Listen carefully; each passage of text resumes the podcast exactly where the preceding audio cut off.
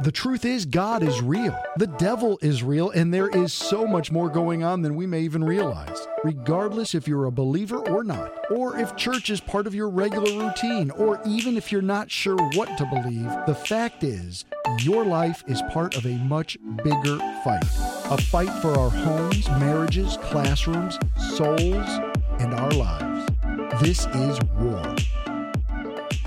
All right, hey everybody, welcome to GraceLife. Would you put your hands together and help me welcome all of our first time guests, both in the room and online? So glad to have you guys worshiping with us today. We're going to jump right in because I'm excited for what we've got going on. We are on part two of a series on spiritual warfare. Started it last week and, uh, you know, get a little bit of eyebrows. People are like, whoa, that sounds kind of ominous. But you came back, so that gives me permission to keep going. We have six parts to this series. And uh, I tell you what, I'm getting fired up about this. Man, uh, speaking of fired up, wasn't that some cool worship? Talk about that.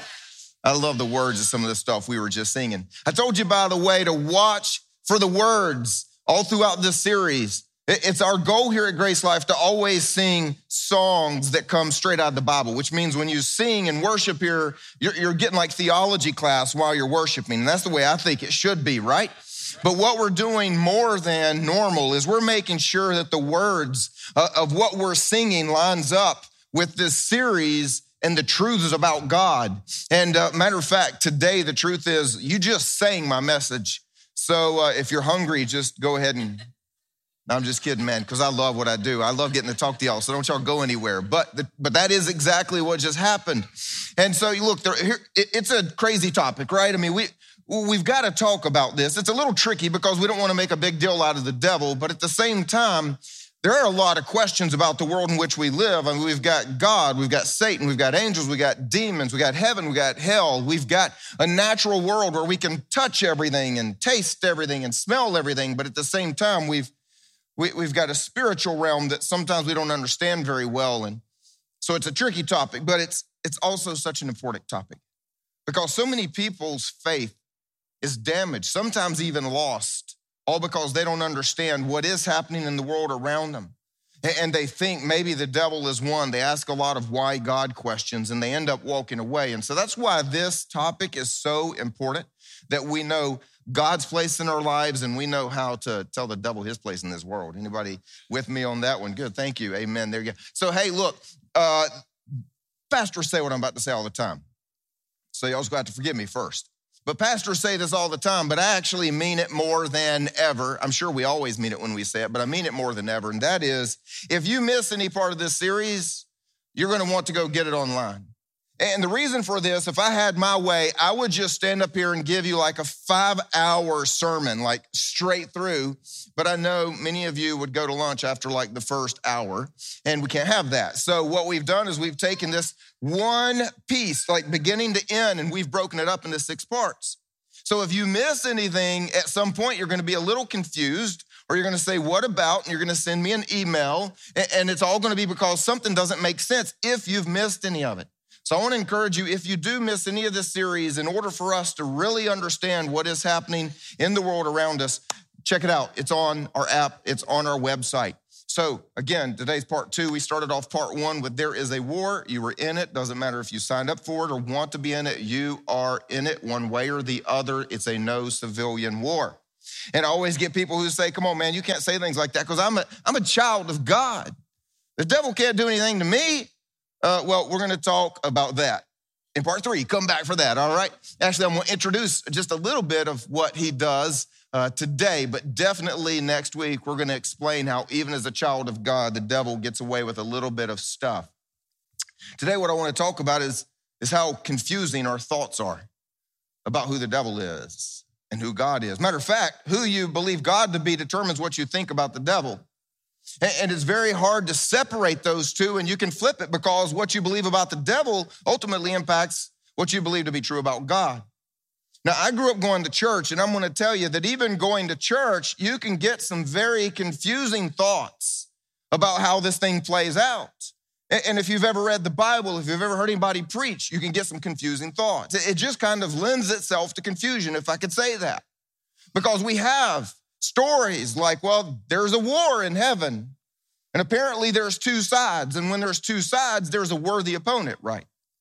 Or, maybe you know the story of when Jesus was confronted by Satan and the two of them carried on a conversation quoting scripture to each other like two guys having coffee. And you get the idea there's a worthy opponent of some sort. And we've, we've heard about the, the God of heaven. The, he, he's the ruler of the kingdom of, of God. And then there's a kingdom of darkness, and it has a ruler. So again, kind of sounds like a, a worthy opponent. Now, I'm a very visual person. And I struggle learning foreign languages until people show it to me. So sometimes people will tell me a word, and, and I've been to other countries and asked people, how do, they, how do you say that? And they'll have to say it to me about three or four times because what I'm doing when they say it to me three or four times, I'm mentally writing it. I have to see things. I'm such a visual person. And, so as I was growing up as a kid, I developed a diagram in my head I'm gonna share with you in a moment of exactly how this Bible story kind of plays out and at least the way everybody preaches, like, you know, there's good versus evil kind of thing. So I developed this idea in my head, and I know a lot of people look at this and go, that's what I believe too. And so check out on the screen right here. It, when we look at the Bible, we kind of get this idea that, that there's God and he's ruling the kingdom of heaven and he's got angels, and there's Satan and he's ruling the kingdom of darkness and he's got what we call demons. Now, demons are simply the angels that went with him, just so that we don't get confused. And so demons are fallen angels. That's it. Just makes it easy to not have to clarify what kind of angel they are. They're just demons, and that's what we say. And so we get the idea that's kind of God and it's Satan, and you and I are engaged in a battle between worthy opponents. Anybody ever kind of thought that? You don't have to raise your hand, but you kind of thought that when you read the Bible sometimes, you see what's going on? Matter of fact, sometimes you read the Bible and it looks like God was only winning for like the first two chapters. And then the devil got the upper hand in chapter three. Because again, you read the Bible and you go, well, God had a good plan, and yet the devil got away with his plan. So apparently, we've got two worthy opponents here. And so, what we need to do today, before we go any deeper into this series, is we've got to build it on this foundational truth. And it is that that diagram is not correct, but this diagram is. Check out the screen for this one. Because God, enough said, God is alone at the top. God is God, there is no other. He has no equal. He is God alone. And, so, what happened back was that there were three chief archangels. One of them, his name was Lucifer. He's the one that rebelled. Two of them, Michael and Gabriel. Michael, we talked about in part one. Gabriel, we talk about at Christmas. Come back in a few months. But those two, they remained, and all of the angels under their charge remained. And so that's what, when we talk about the kingdom of God, the kingdom of heaven, what's happening in the spiritual realm, we've got Michael and Gabriel and his angels. And then on the other side was Lucifer, that we sometimes refer to as Satan, more commonly, the devil, maybe the enemy, whatever term you want to use there. And the third of the angels under his charge fell. But what we've got to remember is that God is alone at the top. There is no other. He has no equal. Matter of fact, we were just singing a song a moment ago. It says, You have no rival, you have no equal. Not a fair fight between God and the devil. God is the creator, the devil was created. God has no beginning, the devil has a beginning. God is all powerful, the devil has limited power and has to ask for it. We're going to look at that today. I mean, they're, they're not even in the same league. And, and to help you understand this, this concept of God has no rival, I want you to understand what a rivalry really is. So we're here in South Carolina. I thought I would illustrate a rivalry between the Gamecocks and Clemson. And then knew I'd get that response right there. So we're gonna, we're gonna detach ourselves from this a little bit. This will impact a whole lot less of us because I'm gonna talk about the one true rivalry on earth. And, and, and before y'all think I'm making this one up, ESPN will do these, these shows, and it doesn't matter what time of the year it is, it doesn't matter what season it is or what sport is being played. They'll, they'll let you text in or, you know, vote online or something like that for the greatest rivalry of all time in any sport of all time. And, they'll ask, you know, is it these two teams in Major League Baseball? Is it these two teams in the NFL? And every time, the one that wins, Duke UNC, college basketball. Come on, see? I didn't get a response. Y'all are detached. I appreciate that. There's only like four of us here that even care. But here's the point. The reason that it's the greatest rivalry of all time is because usually one of those two teams is ranked very, very high, except for COVID. God bless us all. We had a hard year, y'all. I'm sorry. But anyway, every other time, one of those two teams is ranked very, very high. Sometimes they both are. Sometimes one is ranked low and just it's not their best year. And what everybody knows is it doesn't matter if this is the number one team and the number two team, which has happened many times. It doesn't matter if this is the number one team and an unranked team, which has happened. What everybody knows is that anybody can win at any moment because they're in the same league and they cause each other to bring their best. So even if one of them has somehow been ranked number one, that really means nothing at the start of that game. Matter of fact, it is such a big rivalry that some people, like me, being a Duke fan, would say it's on my bucket list to see the Duke Carolina game at Duke. The truth is, that's not on my bucket list. That's on my wish list, like dream list, like pray for a miracle list. Because you've got to know somebody or be somebody. You know what I'm saying? I mean, like, I've got a friend of mine that actually owns seasons tickets to all of the home games, Duke basketball games. And he sells that one game in order to pay for the rest of the season so he can go to every other game. That's, that's what you just can't do this kind of thing because everybody knows that anybody could win at any moment. God and Satan.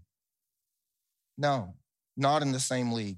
Totally different league. I want to prove this to you out of scripture today. And y'all can follow along. We're going to look at a couple of, of longer stories. It'll give you time to, to follow along there. The first one is way back in the Old Testament, about the middle of the Old Testament.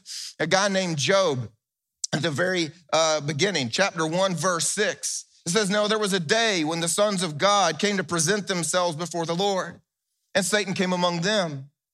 And the Lord said to Satan, where you been, buddy? I'm just kidding. From where have you come? And Satan answered the Lord and said, Well, from going to and fro on the earth and from walking up and down on it. And the Lord said to Satan, Surely if you've been out there watching, you've seen somebody. Have you considered my servant Job? Because there is none like him on the earth. He's a blameless and upright man who fears God, turns away from evil. And then Satan answered the Lord and said, Well, I mean, of course he fears you. Does he fear you for no reason? Have you ever looked at his circumstances? They're amazing. I mean, if you look at his life, look, you've put a hedge around him, his house, everything that he has, his stuff is protected on every side. You've blessed the work of his hands, everything he does turns to gold, and, and, his possessions have increased in the land. I mean, what do you expect, God? His circumstances are so amazing. And God says, duh. Didn't you hear the part where I said he's blameless and upright? He loves me, he hates you. It's called the blessing of God, fool. It's what happens when people honor me and they don't honor you. That's him. Satan says, Well, you know, I bet if you change his circumstances. So he says, Stretch out your hand and touch all that he has. Take it all away, because I promise you, he's going to curse you to your face as soon as his life isn't so pretty. And God says, Nuh uh. He says, Behold, all that he has is in your hands. Only against him do not stretch out your hand. You know what we see? Satan can't do anything without God's permission because God has no rival. So Satan unfortunately goes and does everything he was given permission to do. Y'all ever read the Bible and, and, as you're reading a story, you go, Thank God I'm not that guy. Come on, somebody, you, you know? And I have to tell you, you've done this if you've ever read the story of Job. I say, Thank God I'm not Job. There's a lot of other questions that come to mind about the why and the what, and God, why'd you let this happen? And I'm just going to give you this real quick thing and move on because I just don't want anybody derailed and not listening to the rest of what I preach. The primary purpose of life is not to die when you're old, to have a lot of stuff, and to always be happy. The primary purpose of life is to worship God, to glorify Him forever.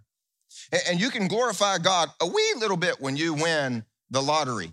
Because everybody goes, oh, praise Jesus when you win the lottery. It doesn't really mean a whole lot.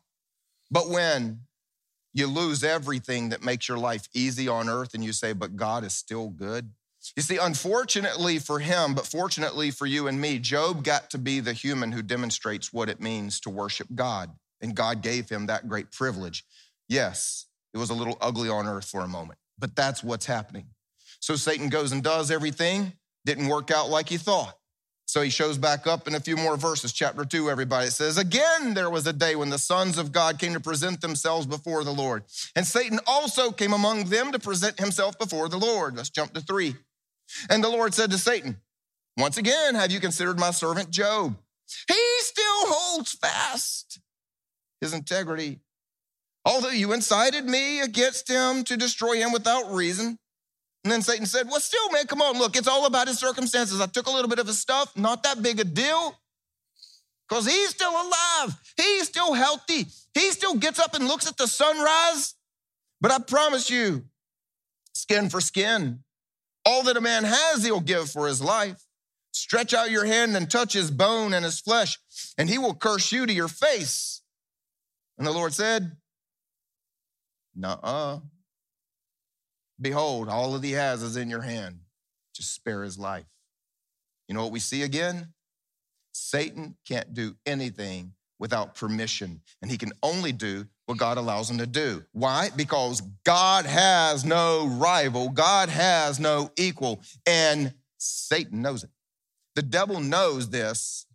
Matter of fact, let's jump to the New Testament to one of my favorite stories that demonstrate this, because this is just, this is cool. Mark chapter 5, everybody, if you're following along. So then there's a story with Jesus, obviously. It says, They came to the other side of the sea, to the country of the Gerasenes. And when Jesus had stepped out of the boat, immediately there met him a man out of the tombs, a man with an unclean spirit. And the story gets a little pronoun confusing from this part forward because sometimes you're a little confused. Is this the man talking, or is this the unclean spirit talking, or is it hard to know the difference anyway? Y'all ever met one of those people? Y'all think, yeah, I work for him on Monday. I'm just kidding. And when the man saw Jesus from afar, he ran and he fell down before him. You know why he did that? Because falling down on your knees before somebody is a sign of submission. You are greater, I am lesser. And you can just imagine this unclean spirit whoa, oh, whoa, wait a minute, you're Jesus, and running up and falling on his knees before him and going, I knew the Bible tells us every knee will bow someday. I just thought that was like way out in the future. I thought, you know, the book of Revelation was coming a little bit later. I didn't realize, like, we're right here, right now. Oh my gosh, let me get on my knees because I understand who you are. And crying out with a loud voice, he says, What have you to do with me, Jesus, Son of the Most High God? This is one of my favorite verses in all the Bible because I'd read the Bible with a sense of humor. And here's what's happening the devil, what are you going to do to me, Jesus, son of the Most High? Because my boss is not the Most High. A little worried about this at the moment. I know that every knee's going to bow. You are here now. You are in charge because you are son of the Most High. God is the Most High. I do not work for the Most High. I'm not on the side of the Most High. So I am really freaking out right now. What are you going to do to me? At least that's the way I see the story. And so the demon says, I adjure you by God, do not torment me. That word adjure means to beg and swear an oath. I beg of you to swear an oath by God because God is the Most High, and whatever you say by His name, you have to do. If you swear it by my boss's name, that's pretty much useless. So I don't want you to do that, but I, am begging you, I'm begging you, would you please do not torment me and swear it by the Most High God? I mean, I don't know if y'all are imagining this. But Jesus is standing. A man who is filled with demons is kneeling, and the demon is admitting who is who and begging. Come on. I wish I could like make movies because he was Jesus was saying to him, "Come out of the man, you unclean spirit." Jesus asked him, "What is your name?" And he replied, "My name is Legion, for we are many." I'm sorry, I don't have a very good demon voice, which I think is probably it's probably normally a good trait for a pastor to not have a good demon voice. Y'all might be a little scary if I did that way too well. But I imagine right at this moment that his head spins all the way around one time in a full circle, you know? He says, Legion to represent thousands. Some say that a legion was a thousand. According to the Roman army, some say it's 6,000. So 1,000 or 6,000, I don't know about you, but the difference between 1,000 or 6,000 demons living inside of me pretty much is a bad day either way you go. I mean, that's, that's not good, right? And so what the demon is really saying is, I've been elected spokesperson, but I got a lot of friends in here, man, and this dude has no help until you showed up, son of the Most High. So he begged him earnestly, please don't send us out of the country. We, we want to cause more trouble here. We've got something to do. And so now a great herd of pigs was feeding over there on the hillside. And so they begged him, saying, We've got an idea. Send us into those pigs. Eh, let, it, let us just live in the pigs. Come on, y'all laughing like I'm, I'm barbecue, bacon. I imagine right before this event, these pigs made like Kansas City barbecue style kind of stuff. And then right after the demons enter them, we ended up with this anomaly I've yet to understand South Carolina barbecue made out of mustard. I mean, I don't know. I'm from South Carolina, so I can say this, but I don't know what that stuff is. And I still try casting demons back out of that pig when somebody gives me mustard based barbecue. I'm not even trailing that to be funny. That's just the truth. So, so Jesus gave them permission. You know what we see again? Devil can't do anything without permission because God has no rival. God has no equal. Matter of fact, the one who asks for permission is not in charge. The one who asks for permission is inferior. The one who grants permission is in charge. One who grants permission is superior. It is very, very clear that God has no rival and the devil knows it. The question is, do we? Because it doesn't look like we do when we find ourselves going, I, I don't know how this is going to turn out. I'm, I'm, I'm really worried. I, I, prayed to God, but I, I think the devil's out to get me. We don't seem to know it. When God says you're forgiven and yet you wake up every day and feel guilty. We don't seem to know it. When God says, I've created you individually, uniquely, with great purpose for great works upon the earth. And the devil says, You're never going to amount to anything. And you go, Oh my gosh, I don't think my life has any purpose. We don't seem to know what the devil knows, and that is that God has no rival, and the devil has no place. Now, if that's true, this obviously brings us to like one of the most logical questions we could ever ask. If God is in charge, if God is alone at the top, then what is the devil doing? If the devil knows God won and he lost, if he knows that one day every knee will bow when Jesus returns. And right now, whenever, like when Jesus showed up 2,000 years ago, they already started bowing. If the devil knows, then what is he doing right now? Why is he even bothering to mess with us? Well, does he not understand who we are? We are the children of God in the kingdom of God. Does he not get that? He might, but he doesn't care. Let me ask you a question. This is really important. Don't miss this. If the devil didn't treat God the way he deserves, what makes you think he's going to treat you the way you deserve? I mean, has that ever like processed on a bad day? If the devil doesn't treat God as God the Most High, why should we be surprised the devil isn't going to treat the children of God as the children of God? See, here's what we need to know about the devil he doesn't fight fair. The devil doesn't fight fair. There's some things that we're going to need to understand about this devil and the way that he goes about the way that he treats us. The first one is simply that he's a bully. And bullies simply torture people just for the fun of it. Not because they have the right to do it, not because they can do it. It's just what they do. Their purpose is to make somebody else miserable by making themselves feel better because they know there's something wrong with them. They know it. When I was a kid, I was a, a, a small kid, sadly. I mean, I finally made it to a small adult, just for the record. I was 4'11 when I started high school, so we won't even talk about what happened before that. But when I was in, in, in seventh or eighth grade, I forget which one, I've tried to block this out. There was a kid who had somehow already maxed out his lifetime growth spurt.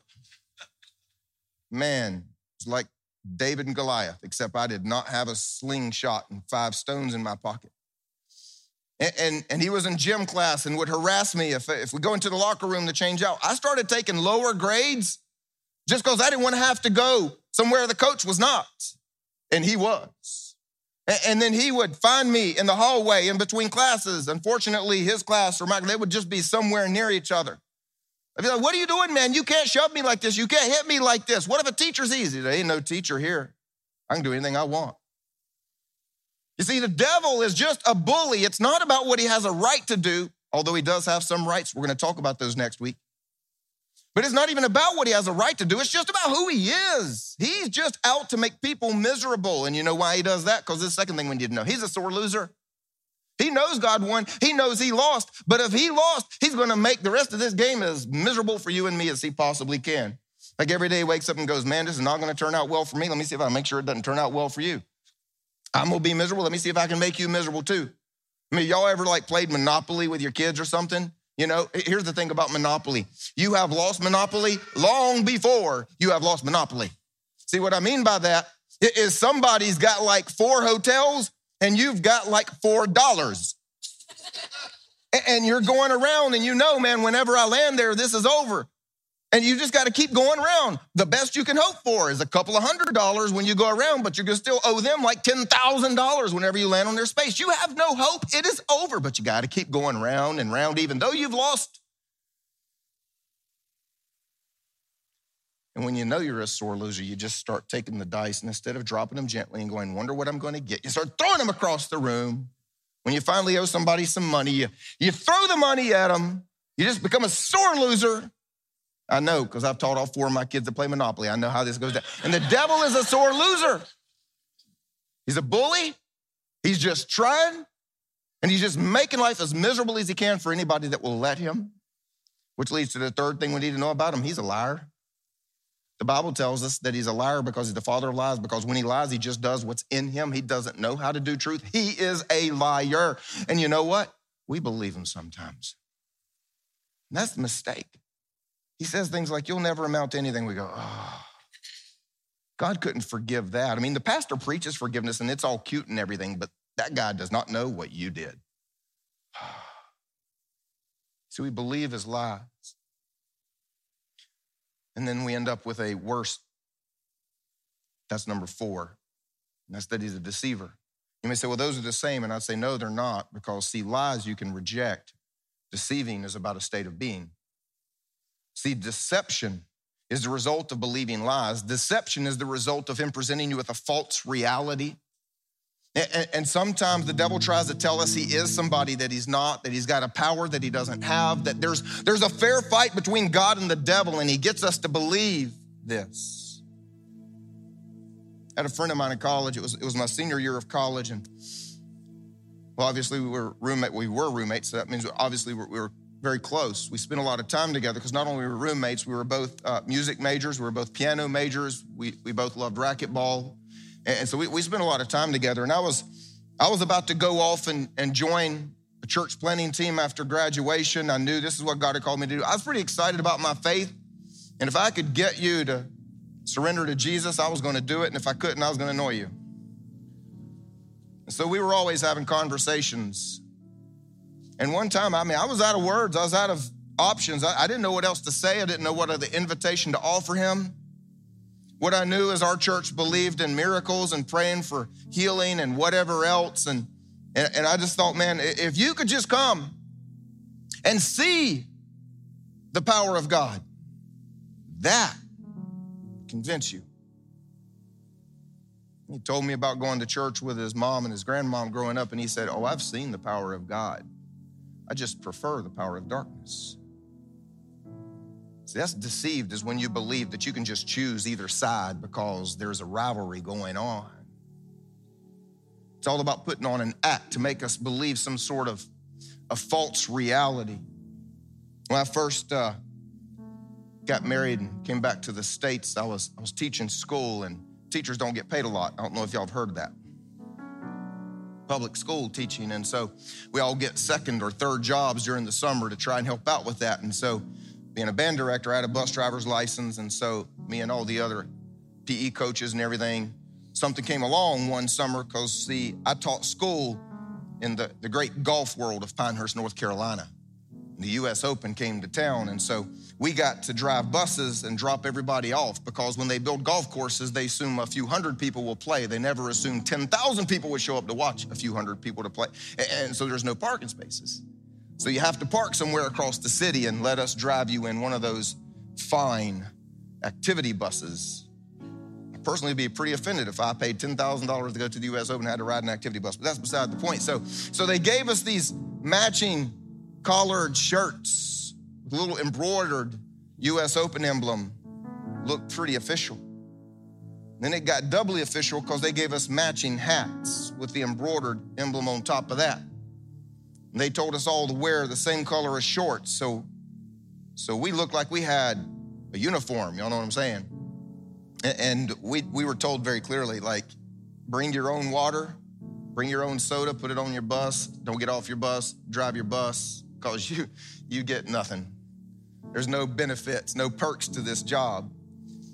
And, and so one of my friends, he's a football coach, after about three days of, of running everybody back, saying, Y'all enjoy the tournament now, y'all enjoy the tournament now, y'all enjoy it. And they get off and they come back, Oh man, did you see that shot on number 11? Oh, that was amazing on the ninth hole, man. That was so about the third day, my football coach friend of mine, he says, Are we really gonna drive in circles all day long, all week long, and like never see any of the US Open? I said, dude, we're not allowed to. He said, You wanna bet? And first of all, y'all need to understand, I don't care about golf. I don't like golf. I don't play golf. I am not good at golf. If I ever try, which I have, people laugh at me. I don't care about golf at all. Matter of fact, probably comes from a little bit of a soul wound that I got. Freshman PE class, they tried to teach us things. This will tell you how old I am. One of the things they had to teach us was how to shoot guns, but that's another story. But they tried to teach us how to play golf. And I remember it was my turn to step up on this hill overlooking the entire football field and everything. And I get out this thing and I go whoosh, and I am looking and I saw two things I don't ever want to see again. One of them is the ball was still right there. and the second one, true story, my PE coach was falling on the ground laughing at me.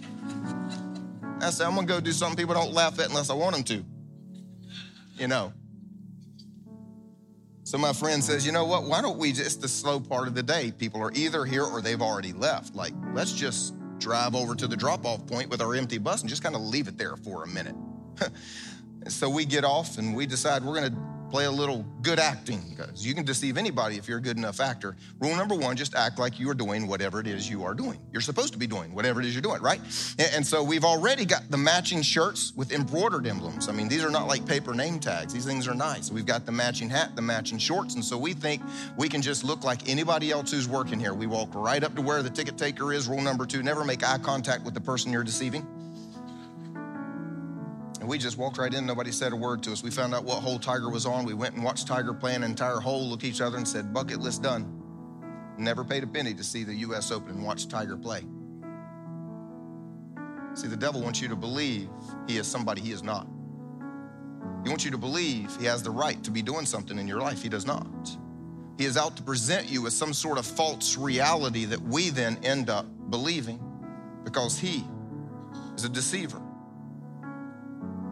There's only one answer for when someone is lying to you, being a bully to you, trying to deceive you. You got to know a little something about how things work. You ever played a game with somebody and they slap down a two and go, I won? They're like, what are you talking about? You didn't know twos were wild? No, I didn't. Excuse me, twos are not wild. Oh, sure they are. They start making up the rules as you go.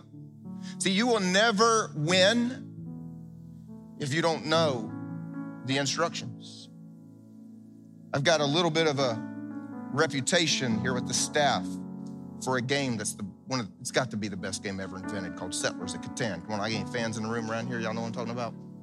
And, and so we used to play it at every staff like conference we went to in the hotel, whatever we were doing, I took it everywhere until I, am pretty sure there's a reason we lost a staff member over settlers, and so now we don't we don't play it so much. But I've still got there you go, staff laughing over here. I got a reputation now. So, so one of our, our, our new pastors, Chuck, loves settlers and he wanted to play me in settlers. He's been looking to do this now for, for over a year and came over for dinner just a few weeks ago. And my kid said, Hey, can we play settlers tonight? You should have seen Chuck's face like, is this really happening? Am I going to get to play you in Settlers? Like we're in my house, my dining room table, my box of Settlers.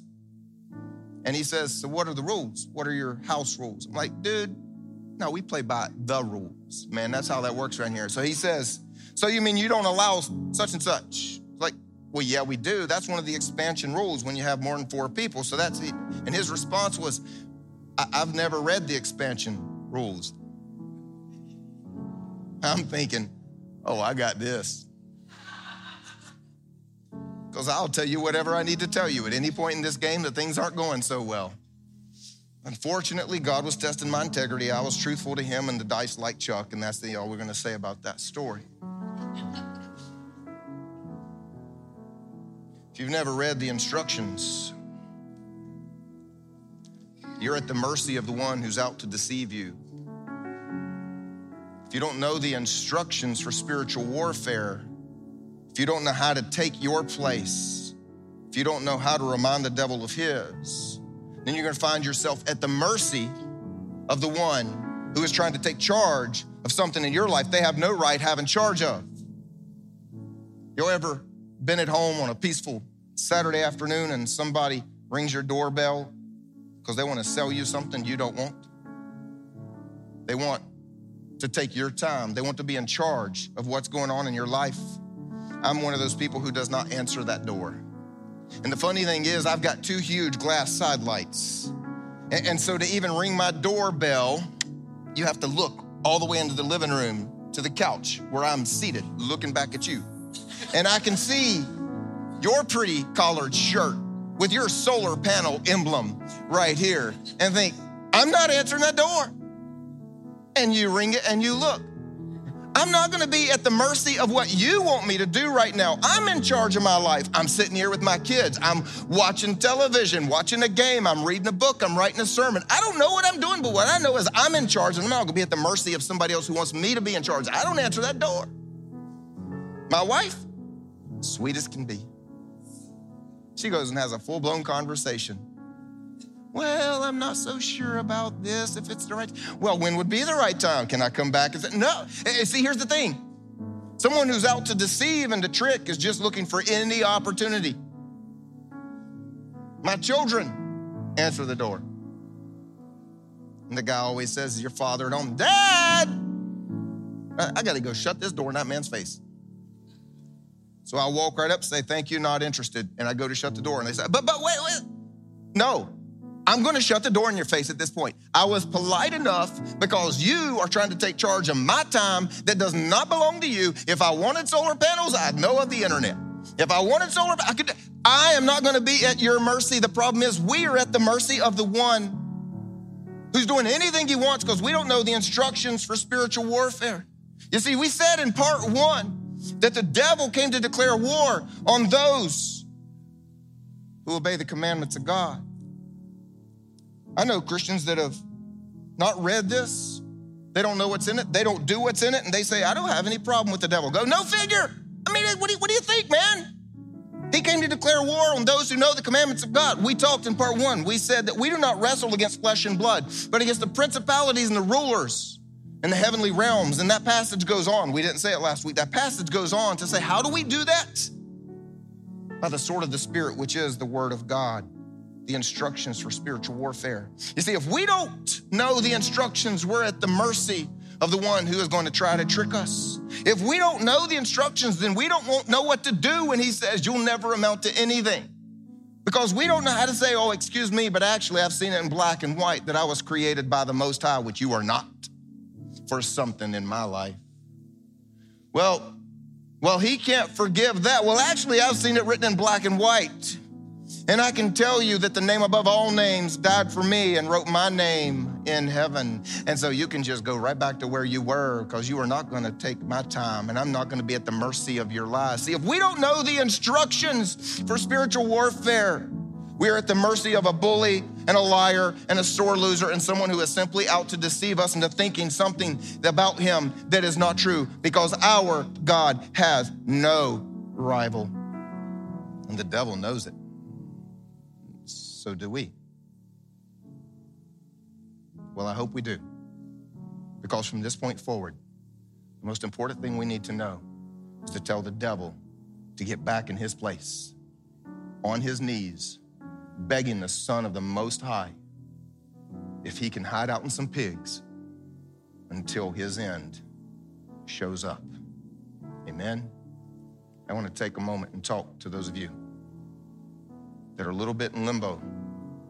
Things might be a little difficult because just as the devil said, Son of the Most High, I have to bow to the Son of the Most High. See, if you are not a child of the Most High, if you have yet to make Jesus your King, and you're going to find yourself in a place sometimes where the devil might get a little bit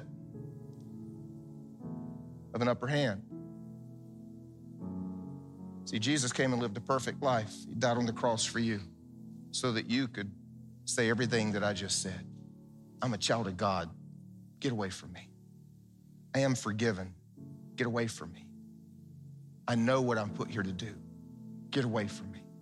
But that starts at the point where every single one of us surrenders our life to the one true King of Kings. And if you've never done that, I want to help you do that right now, wherever you are. If you would, just pray with me, say something like this to yourself and to God Lord Jesus, I thank you that you died for me. And so now, I want to live for you. I thank you that I am loved by you. I thank you that I'm forgiven because of you. My prayer today is that you fill me with your spirit and give me a life of great meaning in your kingdom. Amen. Everybody help me celebrate with those people. Amen.